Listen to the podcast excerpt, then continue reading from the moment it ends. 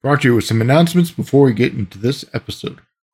ElixirConf EU 2020 is going hybrid. ElixirConf EU is taking place in London, England, or wherever you are for the virtual track on the 9th and 10th of June, with training on the 6th through the 8th. For more information and to get your tickets, visit elixirconf.eu. Clojure D will be held in Berlin on the 11th of June 2022. Clojure D is a Clojure conference with national and international speakers. Talks will cover big data processing, asynchronous and reactive programming, ClojureScript, and many other topics. The conference will be held in English. Tickets are on sale now, including supported tickets to help Clojure D reach and support a more diverse audience by offering a contingent of free tickets to people from groups traditionally underrepresented in the Clojure community and in the wider tech community. If your company would like to sponsor Clojure D, they have new packages lined up for recruitment, marketing, and sponsorship. Enclosure D is always happy to expand their network and grateful for support. Visit clojured.de for more information and to register. Lambda Days 2022 has been pushed back until the 28th and 29th of July. Taking place in Krakow, Poland, and online, two Lambda Days tracks will be run as hybrid tracks combining both an in person and virtual experience. Lambda Ladies, Lambda Days wants you. For every Lambda Lady in your group, everyone gets 10% off the price, up to 50% off the entire order. Visit lambdadays.org to register and to find out more. If you know of any other conferences around functional programming, email contact at functionalgeekery.com and I will be happy to announce them. Also, some of you have mentioned that you would like to show support for Functional Geekery. In that vein, Functional Geekery now has a Patreon page. If that is how you would like to show your support, you can find out more at www.patreon.com slash fngeekery. And a giant virtual hug goes out to all those who are already supporting the podcast. Lastly, if you are enjoying Functional Geekery, please help spread the word. If you would leave a rating and or review on iTunes or your favorite podcast directory, or even share your favorite episodes on social media. I need your help to spread the word about Functional Geekery. And if there are any guests or topics that you want to hear from or about, please reach out and email guests at functionalgeekery.com and I'll put them on my notes for future episode ideas. Thank you for listening and for all your support. Welcome to Functional Geekery. I'm your host, Proctor, and this week with us we have Aleksander Lisecki. I'm sure I mispronounced that. My Polish is poor. I'm sorry, but would you mind telling everyone a little bit about yourself? Hi, my name is Aleksander Lisiecki, and currently I work at Erlang Solutions for over three and a half years as a consultant in Erlang and Elixir, which means I am sometimes a developer and sometimes also a trainer. I had seen your post didn't realize they were necessarily from you, putting face and name and blog post together. Back with your Sound of Erlang, which kicked off Duncan McGregor's whole work on Undertone, which we talked about. But I actually got to sit down with you at Lambda Days in 2021 at the virtual tables, and we were talking. So, and I saw you're now Lambda Days presenter for this year, but wanted to catch back in with you and just play catch up. So, let's just start with your background. How did you get into software and getting a job at Erlang Solutions? Yeah, so my story basically begins at university, which is still called AGH, University of Science and Technology. This is a technical university in, uh, based in Krakow. And depending on the year and uh, the newspaper, uh, it is claimed to be in one of top three places, uh, universities in Poland. And yeah, depending on ranking, because two other universities are from Warsaw, and if the newspaper is from Warsaw, then surprisingly often there is a correlation that AGH is ranked as a third one, and if the newspaper is from Krakow, which is also where AGH is, then AGH suddenly, surprisingly often shows up on the higher places. And yeah, I started working as a developer at SolarWinds as I started my work as a C sharp developer. I was back then as a, uh, an intern and it was after second year of my studies. And during that year, I have, I have had classes first learning Haskell and then learning some Erlang.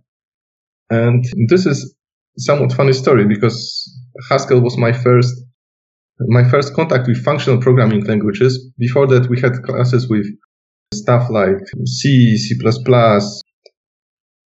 um, Java, and, and other programming languages like that.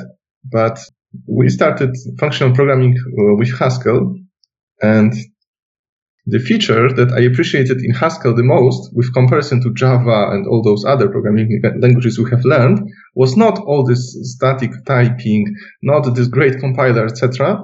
It was simply that you can express your program in a very few letters. Because for a long time, I simply couldn't learn to type fast. So I deeply appreciated the, the programs that could be written in as few letters as possible, not to spend whole evening trying to write my program. Yeah, and I must say that once upon a time I was actually asked by my girlfriend, so who was your first love? And I said that my first true love was Haskell. And she replied that it was a strange name for, for a girl, but never mind. So. So if you had some C sharp experience, some C++, learn Java, did you have any background coming in with those where you kind of had that frame of reference? And when did Haskell fit in with learning Haskell versus learning the other languages? Were they all close to the same time or were there some established patterns before you learned Haskell? Basic idea, at least uh, in the times I studied, which was not that recently, which was pretty recently, sorry, is that we had a, each term we had a different subject, and on that subject we were learning different programming language, and through that language we're also learning certain concepts. So you obviously did not become Java Java architect or Java or even Java, let's say junior developer. You might aspire to be Java intern after that course. But through this basic Java, you have learned the concept of, for example, object-oriented programming. When you picked C++, uh, you had some switch between the C procedural C with the idea of uh, managing strictly on the very hardware with shifting bytes left and right, understanding how it all works underneath. And uh, so this was the idea. And I must say that I have not mastered Haskell as I haven't other programming languages, but the idea there was very nice that we had, we had to learn Haskell and coding some stuff in Haskell because there is no other way to go than functional way in Haskell, right? So that was a really nice thing to have. And I remember we also had Prolog classes uh, in the same subject as half term each. Uh, so that was pretty nice. Since you were doing Haskell early and didn't sound like you came from a big background of imperative or OO world, and you're learning OO and functional at the same time. Did anything click easier since you didn't have to be in a world of mutability and you're like, oh, now I have to learn how to think about immutability because I'm so used to mutability, or I'm so used to object oriented, I now have to think about functional and not objects. What were some of the things that you found as you were kind of learning all these different paradigms at the same time that made you have Haskell as your first love? Yeah, so I would say that the the main uh, advantage of learning Haskell was that somewhat unsurprisingly you do avoid quite a few errors when you introduce immutability. For example, you don't overwrite your own variable after long calculations, which makes you run them again and warm up your room by that. I would say that uh, it's not really that any programming language is particularly worse than some other one it's uh, or some paradigm is particularly worse than some other one. It's simply that some concepts are harder for some people to understand than other concepts. I assume that there are quite a few people who get object oriented really well. I must say I didn't. I mean, I understand the idea uh, that you try to encapsulate stuff, etc. Not going into all the details what object oriented programming is here, but at least for me, it was much easier to write uh, to to go with this functional approach. Probably, I uh, I simply I simply fit the type of programmer you need there. It's a, it's a lazy pers- person who always forgets to free the memory after you use it. So that's an awesome place for me. I actually recall a story from one of my colleagues uh, that when he was on university, they used to write programs in C and C++, and they had to allocate and deallocate memory by themselves. So what they did, they were running, uh, writing programs that were extremely fast, so they didn't have time to to fall into segfault, and this this was the solution for them as a student, and it was good enough accepted by their professors. So I was never good enough to write such fast programs, but conveniently for me, I have never, I have not run into seg faults in functional world. So you get some exposure to functional programming in college. You come out of college, you get your internship in C sharp, but right now you're working at Erlang Solutions doing Erlang and Elixir. What was the transition of you got this C sharp internship, you're doing some of that stuff. How did you think about that after having done some Haskell? Did that influence some ways you were thinking about? And then how did you get into Erlang Solutions? I might have misexpressed myself, but to clarify that, it was basically that I was in parallel studying and working as a developer after second year of uh, at university. So when I started working as the C as intern with the C sharp, I also had the, uh, the Haskell classes, and on the next term, we had classes called parallel computing, and there were two professors.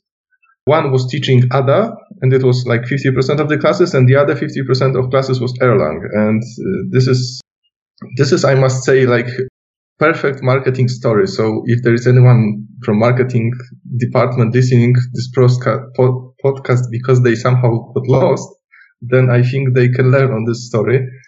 And the classes were taught by uh, PhD, PhD Piotr Matyasik, whom from this place I would like to uh, warmly greet and thanks for his lessons. And he started his, he was teaching Haskell before that, and then he was teaching Erlang. And I remember that on the very first lecture, he started his lecture not by telling us, yeah, Erlang is great, etc. He started the lecture from showing us a YouTube video of a rocket Ariane 5 starting and after a few seconds uh, after it starts, it simply explodes. And the first sentence after like the whole class went, that's crazy. What, what, what do we do here? Why do you want the rocket to explode? He said, yeah, the software uh, implementation for this rocket was written in Ada. So which do you pick to learn? Erlang or Ada? And I must say that till nowadays I cannot persuade myself to, to use Ada. Obviously, he later explained that it was that it's what it was not a feature, but uh, it was not a bug, but a feature that rocket exploded because if the rocket starts and it fall, falls uh, on the ground, it may cause uh, huge damage in one place. And if it explodes in the air, then the smaller pieces falling into different places will cause uh, smaller damage overall. So that was the story. And the bug was that they simply ported certain part of code from Ariane 4 rocket to Ariane 5 rocket without changing the parameters. And ADA is is so like well typed that you can actually uh, define a type of integer between three and five.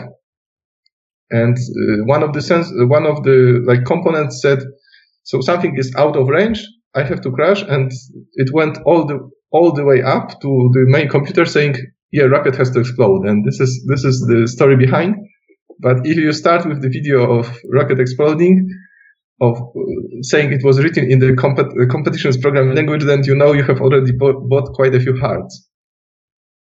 From those classes, I have actually picked like basic Erlang and I have written, I have seen, there was no like official uh, program of internship or stuff like that. I have simply written an email to Erlang Solutions. Hey, I am very keen on, on learning more Erlang and working in this programming language. Would you accept me as an intern? And they said, yeah, we have this program of School of Erlang. Please feel free to join. And if you are still interested, then we'll invite you uh, for an interview. And I joined the classes. I really appreciate they were very nice. They were done by Michał Ślaski. He worked for 15 years in Erlang Solutions. Now he has left, but also I think he's doing uh, an initiative to learn young girls about programming to like to lower the gap between ladies and gentlemen in programming world. So he introduces programming to young girls. It's called Koderki, which will be coding girls. So try to translate it from Polish to English. Yeah, that's that's the way. And yeah, and that's that's where my internship began. So, what did the Erlang school look like? Was that just side training courses that Erlang Solutions was doing? What is how was that set up that got you deeper into Erlang? What were those next steps? School of Erlang is actually an annual event happening. So it's for a brief while before COVID, it was even happening twice a year, but it usually happens once a year. These are four classes. So usually week after week. And th- those classes were about two hours long and uh, we try to uh, prepare the classes to be slightly different each time, but they all are based on a similar concept. And the concept is that we start from zero and we try teaching you some Erlang by making a fun project. And later on, I, have actually run two editions of this School of Erlang. And I remember we tried implementing hot desking applications. So we moved to the new office and the office uh, has fewer desks than there are workers. Obviously, most of the workers don't show up in the office. We work remotely nowadays because of COVID. And uh, to book the desks in the office, we have planned this system. And it never really worked in terms of production, but the idea is not to build already working product, but the idea is to learn new Erlang, to show you the tooling, for example. So the most recent ones were done uh, remotely, but previously literally standing behind you and looking through your shoulder, helping you to get to the code. And also what I really enjoyed in the in-class learning was that you get to the class and for those two hours, no one will interrupt you you will probably get an email on your phone or stuff like that, but you can put your email in the bag and no one will come and poke you. Hey, would you like some tea? Or, hey, would you like to talk? And this is something I must say that is somewhat missing in the remote environments. Unless you live alone, then, yeah, then maybe postman will come. They, they always come in the least expected moments. And back then, I remember we were working uh, because uh, back then Peer Stritzinger, and I probably mispronounced his name, he released the first version of his board, and boards are called GRiSPs. And Erlang Solutions, as uh, by saying at least by name, obviously, uh, Erlang company got 10 of those boards so we can exper- so they could experiment on that. And they, they simply rent us the boards, they just saying, here's the board for a week, try out your project. And we're trying to uh, learn some Erlang, but also trying to have it uh, eventually useful for, if I recall correctly, it was for a farmer and he had like a greenhouse and he wanted to check if the temperature does not fall too low because if it does, then there are certain issues with crops. So if the temperature goes down, he needs to be notified. When he gets notified, then he can come and uh, turn on the heating and otherwise there is no reason to use the heating so um, it will be possibly more eco-friendly and obviously uh, cost effective so this was the first version of the board and the second version of the board was supposed to be released a year and a half ago and they released it a few days ago. Days or two weeks? Something like that and I think that you can find, uh, I can send you the link now or later, uh, but you can find my School of Erlang classes on my GitHub. So you take this School of Erlang and you say, yes, this is for me. You start getting in. It sounds like you picked it up pretty well because you had a couple blog posts. You started doing the, uh, as we mentioned before, what kind of came on the radar and put the name to the name to the face and everything was your the sound of Erlang post and seeing that. But I know you've done Spawnfest and things like that. As you got in and you went from School of Erlang and said yes, Erlang Solutions. I know in the past you'd mentioned, and I think you just even did some where you're training stuff as what like you're learning it, you're developing it, but you're also training Erlang as well.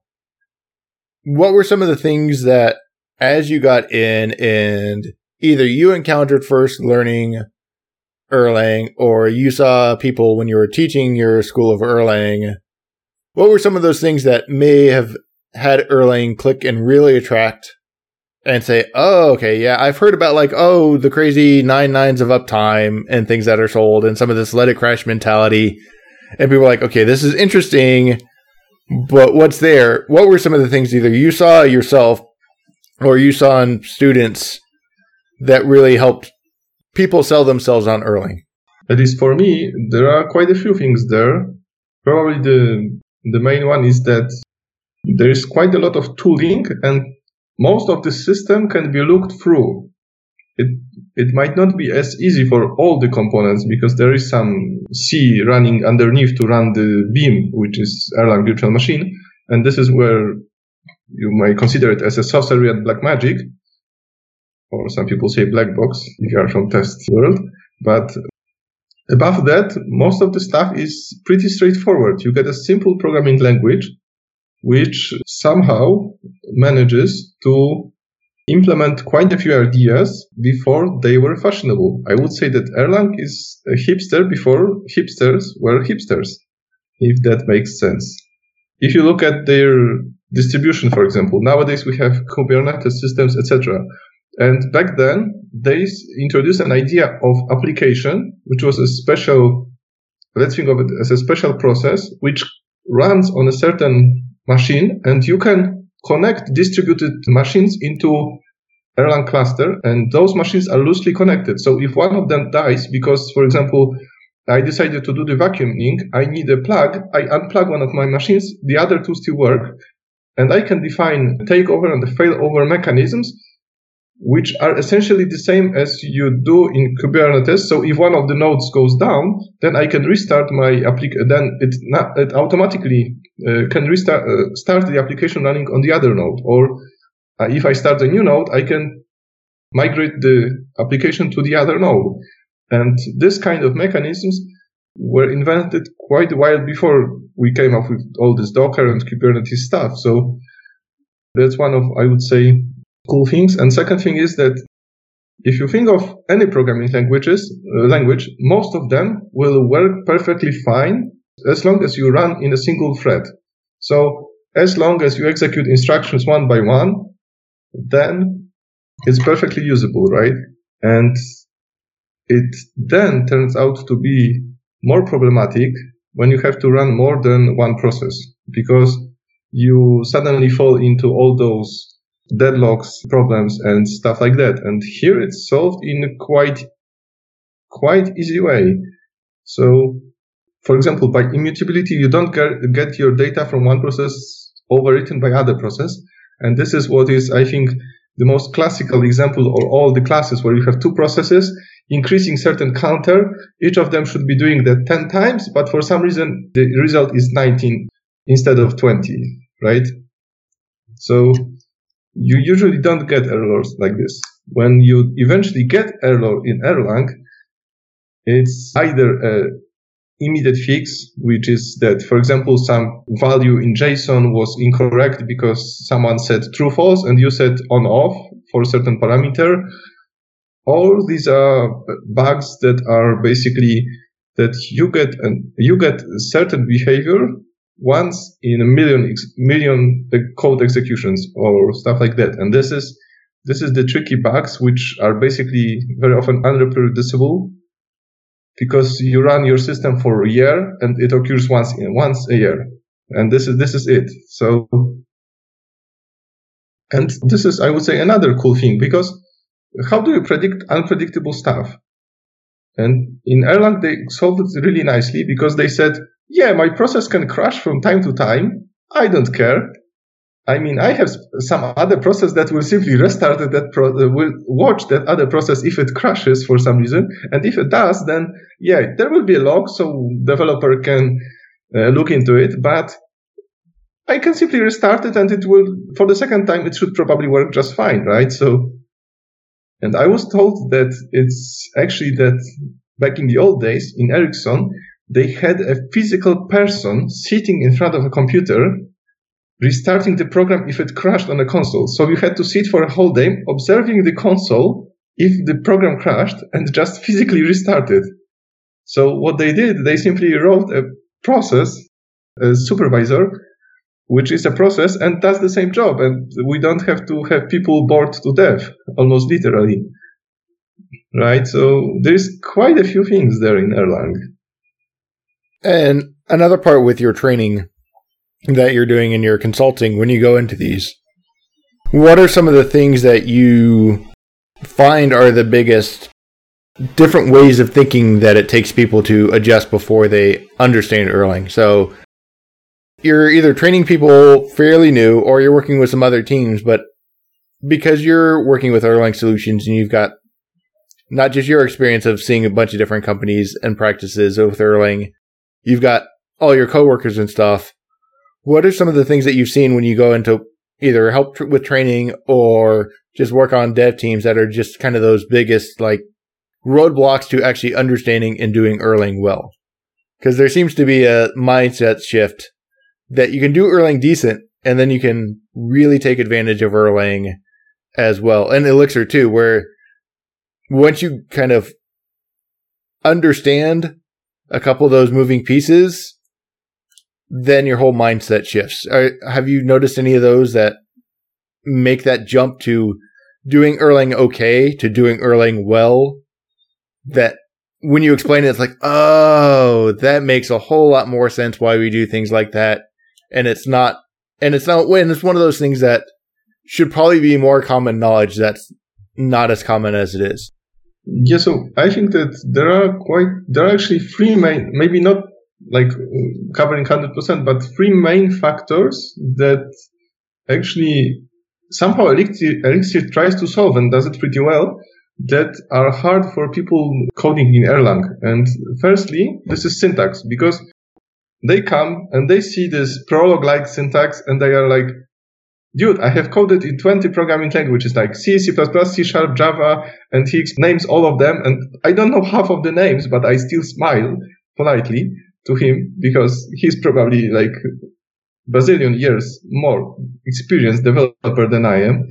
And he sees the syntax and he says, I can't make head nor tail of it. So it takes a few moments to adjust to this slightly different syntax. That's one thing. And this is, this is done uh, really nicely by Elixir because Elixir basically adjusted syntax to use the Ruby one. Second thing is that there is the tooling. It's now very much improving with Rebar 3. And for example, my colleague Radek Szymczyszyn, uh, working on Gradualizer, which is a new type checker for Erlang. And then they make the same type checker for Elixir called Gradient. So the tooling improves on Erlang, but but yeah, I, I would say that the, that this is a kind of another thing that you need to adjust to. That till pretty recently, I would say that the tooling was rather limited there. Which, if you compare to this is a second thing where Elixir like shines. From the very start, they got the tooling to make it extremely more convenient. So you don't spend almost little to none time like writing your own make files because that's not what you're interested. You you don't care about writing make files. No one will tell great job writing your make file unless this is your teammate from the same team and you speed up building process twice. Then they will congratulate you. But for the product's sake, it doesn't matter, right? And if you have to do it yourself, you have to also learn it. And if you get the tool that does it for you, and then you save this time and you can do actual developing, right? That's the second thing. And the third thing, which I think is, I somewhat blame Elixir for doing that. And this is basically somewhat hiding these processes and the mechanisms of processes communicating. So the Elixir somewhat hides it. And in Erlang, it's not so much hidden. So it's the layer that you are isolated from in the communication is much thinner. And this is also why I guess so people are somewhat afraid of those processes because they, if you are a graduate from STEM and you know one thing about processing multiple processes in parallel, then you know it's hard and it's probably for some more experienced people. And I don't think it's, it should be that. I mean, you should not be af- afraid of starting something simply because it's hard. So you cannot change how the processing works much, right? But what you can do is you can stop telling people, yeah, processing is, in parallel is hard. I mean, it is hard, obviously, but you shouldn't be telling that because people get scared and they will not even start trying, right? So these are, I think, the three main points. So I saw recently that Spawnfest happened this year, and I think, and you mentioned you did it last year as well, but you mentioned winning a couple Spawnfests. Do you want to give it a little more detail besides just the name for anybody who's unfamiliar with the Erlang and Elixir ecosystem with Spawnfest and talk about some of the stuff you did with Spawnfest and what came out of it? I think I have a short blog post on what Spawnfest is, but long story short, it's a hackathon and this is an annual event, usually happening somewhere in the middle of September. And the cool part is that it was always fully remote. So you can join from anywhere. And the main idea is it is 48 hours, uh, so whole weekend reserved. And you code anything related to Beam, so Erlang virtual machine. So you can be writing in Erlang, in Elixir, and some other, for example, Lisp flavored Erlang, or there is Gleam. I think you can even write uh, in other programming languages, just if as long as you work within the general area of Beam. So you can, for example, write in write certain parts of programs in C, so that you can have matrix processing done later on in Erlang, right? So it does, or you can, if you, for there was a really nice tool done this year, I think eFlame, but you, it's to be looked up.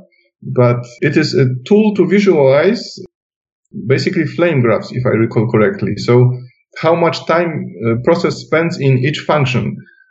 And this obviously you will not be writing website in Erlang, right? I mean, you should be using CSS, JavaScript, HTML, stuff like that, right? So the Spawnfest is this annual hackathon and I participated for the first time this uh, 20 in 2021. And for the first time, I did not win any prizes. Then, in the meantime, I also participated in some live hackathons, and I have learned that in hackathon, it's not that you need to build like ready-made solution. In hackathon, you need a almost working.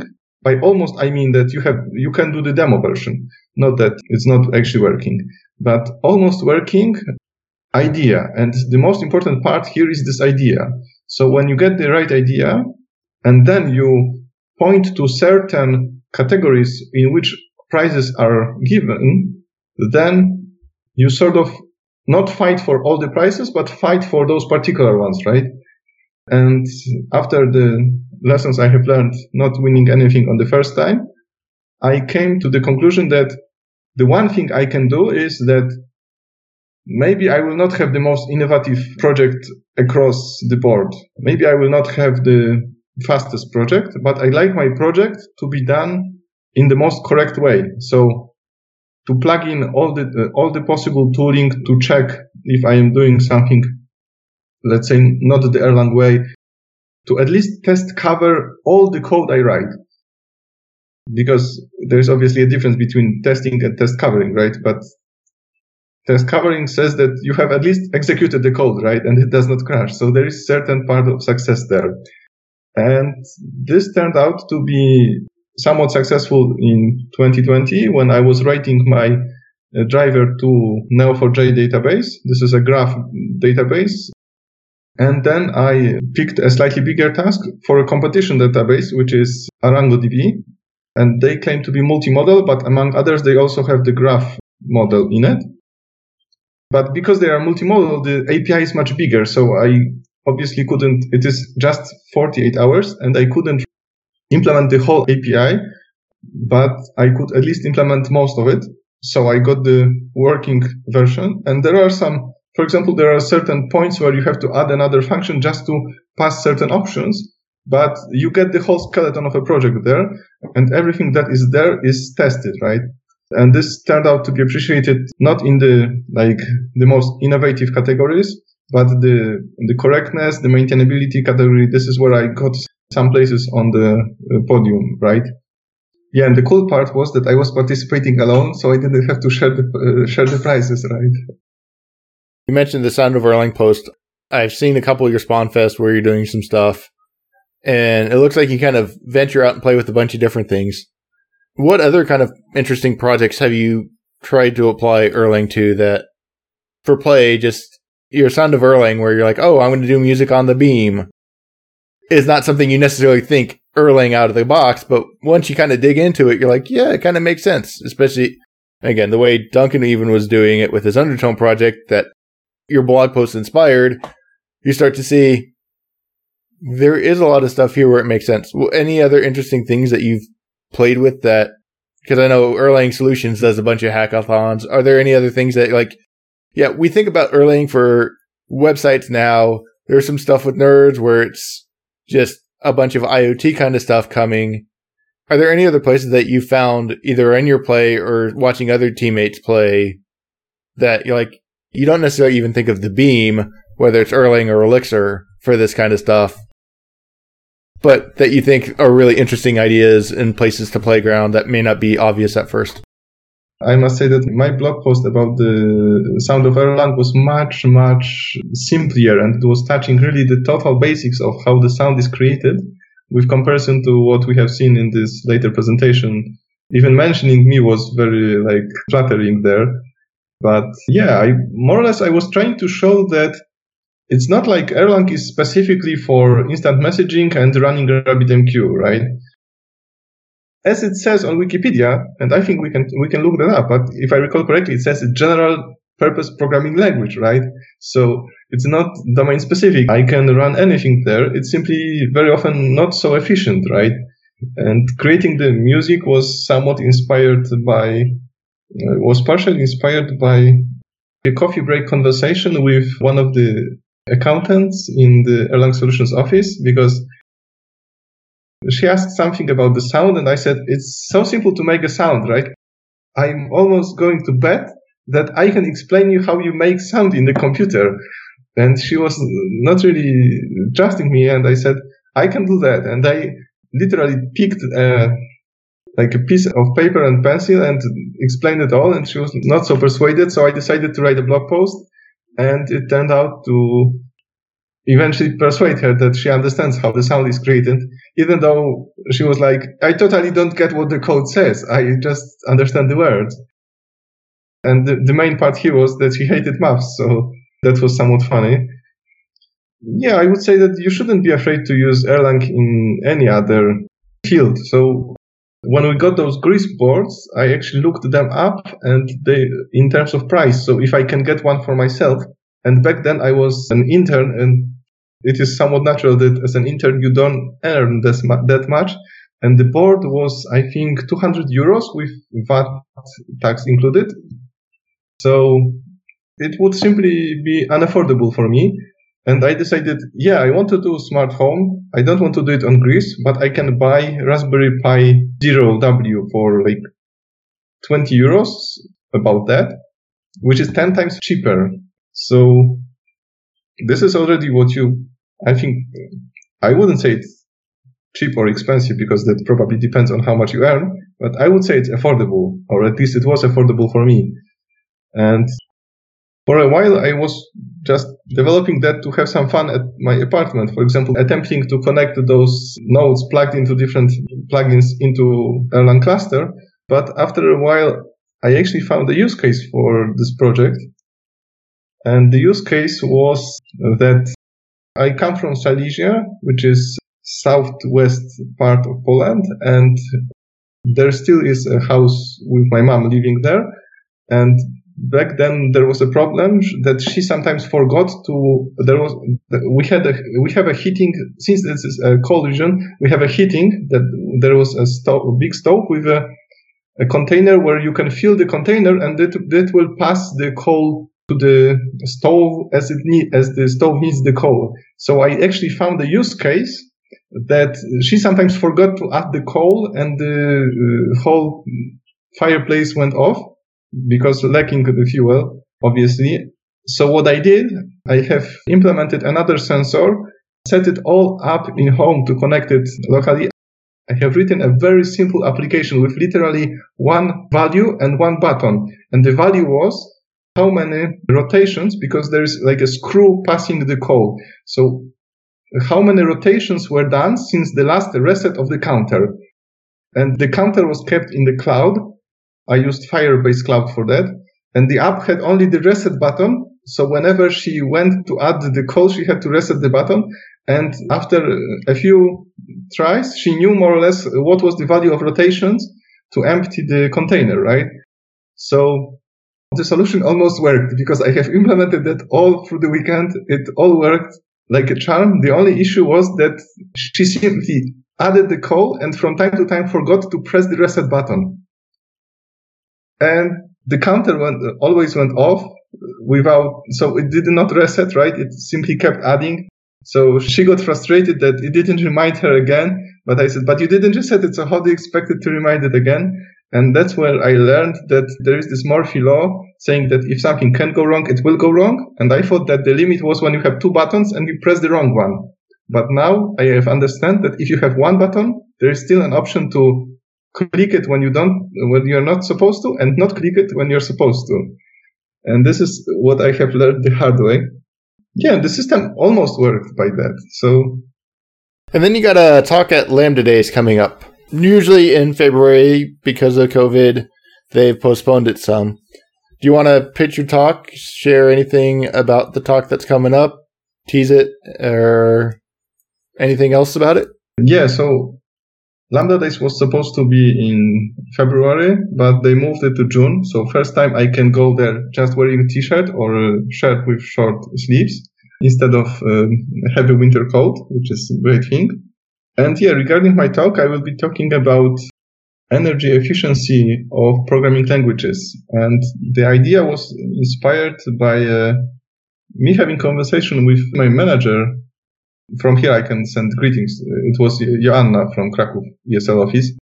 And what happened there, she, she said that, yeah, so some of colleagues always mention that this Erlang thing is so efficient. And I said, it might be the case, but I don't know. I will have to look it up. And she was like, yeah, nice, but they all tell it is so efficient. And, and then I started Googling and some people were uh, on some forums were saying, yeah, you should only write in C because it's the most efficient. And also Linus Torvalds used it, so it must be right. And I don't want to take anything from uh, Linus Torvalds. I'm just showing how the arguments are built. And then there were some other voices like, C is the worst ever. You should only be using Rust. And this is the only way to go. Then there were some other voices. And also I have seen some tweets, for example, from WhatsApp saying that we have decreased power consumption by increasing efficiency in this and this number of percent, just upgrading Erlang version or stuff like that. And I came to the conclusion, hey, there must be a study there. And so I tried looking that up and there is a very nice study, but this is not whole thing because the question is, what do you use your programming language for, right?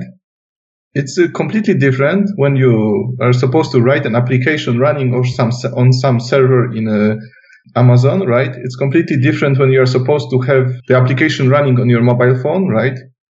Because if you look at your mobile phone, one of the most energy consuming thing is just the screen.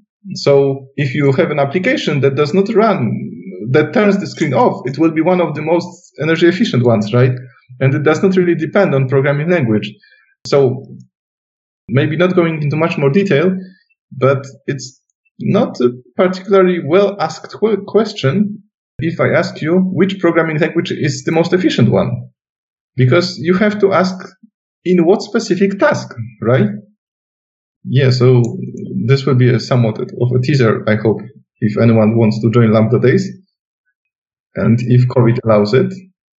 Oh, by the way, I have reminded myself that there is, when you said about this uh, Ariane 5, uh, I said the story about Ariane 5, uh, and you mentioned later that there is this let it crash philosophy. So there is somewhat ironical that the first thing we have seen is the rocket exploding and crashing basically.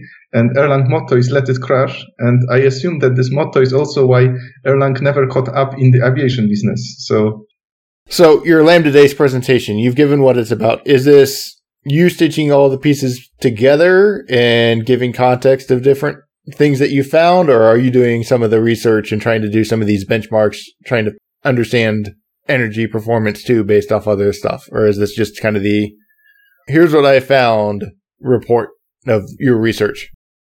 I would say uh, depending uh, how it goes, but I'm actually aiming, at least for now, to have a bit of both. So there will be a, quite a big part of here's what I found, and I'm also aiming and hoping to prepare, let's say, comparative question. So one of the things is, and this is something you have to consider. This is what I basically tried asking earlier. So what program should I write to benchmark my programming language on performance in terms of energy efficiency, right? Because that's not so clear, right? I mean, if you, for example, consider just hashing operation, right? So you want to do the hashing 100,000 times. I'm not sure that's the case, but I assume that if in C you can do it with mutable state and just implement it almost directly on a particular bits happening, there is not much overhead, right? And if you consider doing the same in Erlang, then you have immutable state. So each time you do the next hash, right, you will have to eventually garbage collect them, which is certain overhead, right? And this is probably why there is certain inefficiency in terms of electricity consumption there, right? But is programming all about hashing? In a big part, it's hashing is important, but it's not all about hashing, right? After all, there are some developers needed to have certain websites set up so we can have Lambda Days program seen, right? And I can, you know, I can show off to my friends that, look, I am on the website. We're coming up on time. Is there anything else that we'd be remiss if we didn't bring up or discuss or that you want to share of interesting things you found in your time or lessons and takeaways you found? Yeah, so I think that there is something I am somewhat coming back and forth and trying to work on. And this is, let's say, slightly non-standard use cases for Erlang. And I can actually mention two of them for now. One is particularly web scraping because you can simply run a separate process for each the web, next website you go into and co- just collect the data back to your computer. And the cool part here is that you start the processes and if they manage to scrape the data, then that's cool. But if they crash, that's, that's also cool because you simply don't get the data there, right? It would be nice to log where they crashed, but if you don't care about all the data, then it's perfectly fine. And my idea is to work on a project, and this is combining this Neo4j and uh, Erlang. The project is to web scrape all the, because there is one website where like 99% of chess tournaments in Poland, all the scores are saved. So I wanted to web scrape all of that and put that into big graph and uh, learn my chances against other players. So let's say there's a player from somewhere from from Gdańsk, which is like complete north of Poland, and he plays in some tournaments, and I play here in Krakow, which is southern Poland. And I would like to say how likely I am to win against him, even though we have never played against each other, right? So stuff like that. And the second thing is, which I somehow don't understand why it's not simply not used, is that Erlang is a natural environment for, for example, Monte Carlo methods of testing certain stuff, right? Because you just implement and the experiment you want to do in Monte Carlo, for example, a roll of dice. So you pick a random number between one and six, right? And you do it a lot of times and then you simply send back a, a report on this event and you do it each roll of a dice you can do in separate process, right? So and you can think of much more complicated experiments. For example, you can simulate a game of uh, blackjack, right? With different strategies and see which strategies are the least losing ones, right? Because if, unless you are in the movie, usually gambling is not the best idea, probably. I don't encourage anyone to gambling here. I just say that, yeah, you can check which is losing less and which is losing more. So these are the two ideas. I, I hope to get a blog post on each of them. If it works, I will link them later on, and if it doesn't, then it will be harder to link them as they will be non-existent, right? Is there anything you want to plug? We talked about your upcoming appearance at Lambda Days. Are there any other projects you want to point people to, let people know about? You mentioned the School of Erlang. You sent the link over. We'll get that in the show notes. Anything else you want to plug, promote, anything else? Within a month or two months, probably. So I believe in this, it will be this term. So till June, probably, I will have third school of Erlang slash Elixir run. And I will try doing that remotely. So if there are any joiners, and here I have to say that there is limited number of places simply because I am afraid I might not manage the questions from if there is crowd of let's say 100 people asking, right? So I will try limiting people there. So that's one thing. I will be on ElixirConf EU. So if you want to, I hope I will, depending if uh, COVID restrictions get back uh, from uh, either here in Poland or in UK, right? Yeah, so I will be on ElixirConf EU, hopefully in June, if I recall correctly, in London. Yeah, and other than that, uh, you can try looking up Erlang Solutions website. If I publish blog post, then it should be there. Yeah, see you on the conference, I think. You mentioned the Erlang Solutions for blogging. Are there any other places for people to find you online, follow along, keep up to date? Is there a personal website too that you cross post things to? Twitter accounts, any GitHub? We got your Erlang Solutions GitHub, but anything else you want to uh, point people to to follow along? I have a GitHub account which is Alek Lisiecki. It's A L E K L I S I as first four letters of my name and first four letters of my surname without any space or dash or anything, just all together. I have a Twitter account, which is, and this is, this is what I have to look up because I usually don't reply to myself, right? So this is Alek Lisiecki as first four letters of name and then whole surname. I think we'll be able to link those up underneath. I also have email. If you want to email me, you can email me to my company's email if you have any question. So I, I will also send that, but maybe not spell it, not to spend all week to retyping it.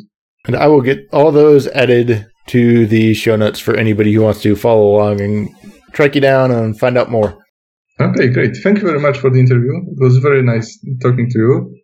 I'd like to give a giant thank you to David Belcher for the logo. And once again, thank you for taking your time to join me today. Pleasure talking with you again. Pleasure catching up and seeing just seeing what's been going on in the past year since we talked at Lambda Days virtual last year. But thanks for taking your time to join me today.